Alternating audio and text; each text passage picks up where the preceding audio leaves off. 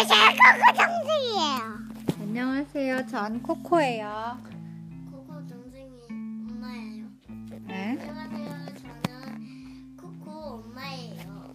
전 코코 엄맘이에요. 오늘은 내가 필요한 곳은 어디죠? 라는 책을 읽어볼 거예요. 준비됐나요? 네, 네, 동동동. 말을 몹시 좋아하는 소녀가 있었어요. 소녀의 집에서는 항상 많은 말들을 길렀어요. 그래서 소녀는 어릴 때부터 말을 탔지요. 오늘도 넓은 들판에서 말 타기 연습을 하고 있었어요. 어느 날 아침 아빠는 흥분해서 방으로 들어오셨어요. 얘야, 드디어 앞말이 새끼를 낳았단다. 와, 정말이야? 소녀는 아침 먹는 것도 잊은 채 마구간으로 뛰어갔어요.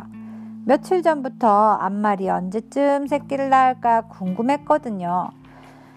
앞말은 아주 작은 새끼를 낳았어요. 그런데 아주 이상한 털을 가진 못센 망아지였어요.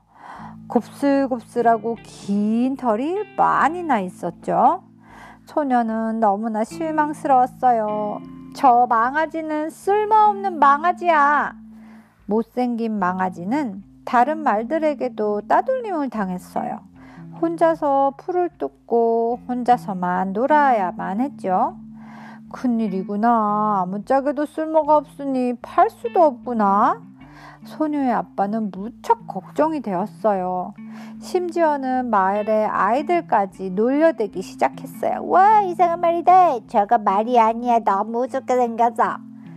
그러나 소녀는 못생긴 망아지를 위로해 주었어요. 기운내. 넌 꼭 훌륭한 일을 해낼 거야.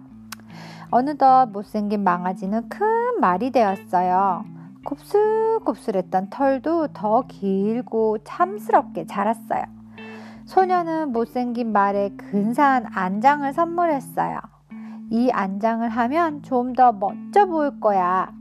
그러나, 그러던 어느 날, 삼촌이 소녀의 집을 방문했어요. 삼촌은 눈썰매를 끄는 개와 함께 오셨어요. 삼촌은 매년 눈썰매를 끌 개를 구하러 다닌답니다. 아주 좋은 말을 가지고 있구나. 삼촌은 못생긴 말을 칭찬해 주었어요. 다른 사람들은 모두 엄마, 쓸모없는 이거 말이라고 뭐야? 놀렸지만?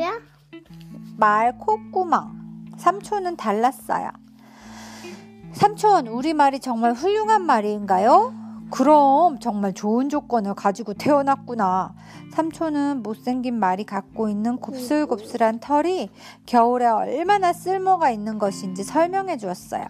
결국 소녀는 삼촌에게 말을 주기로 결정했어요. 못생긴 말은 삼촌의 개와 함께 눈썰매를 끌게 되었어요.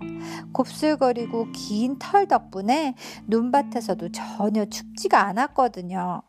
못생겼다고 무시당했었지만 오히려 그 긴 털 덕분에 자신에게 딱 맞는 일을 찾게 된 거예요. 여러분들도 나를 필요로 하는 곳이 있다는 사실 꼭 기억해 두세요. 띠엔 그라헬다. 끝났습니다. The end.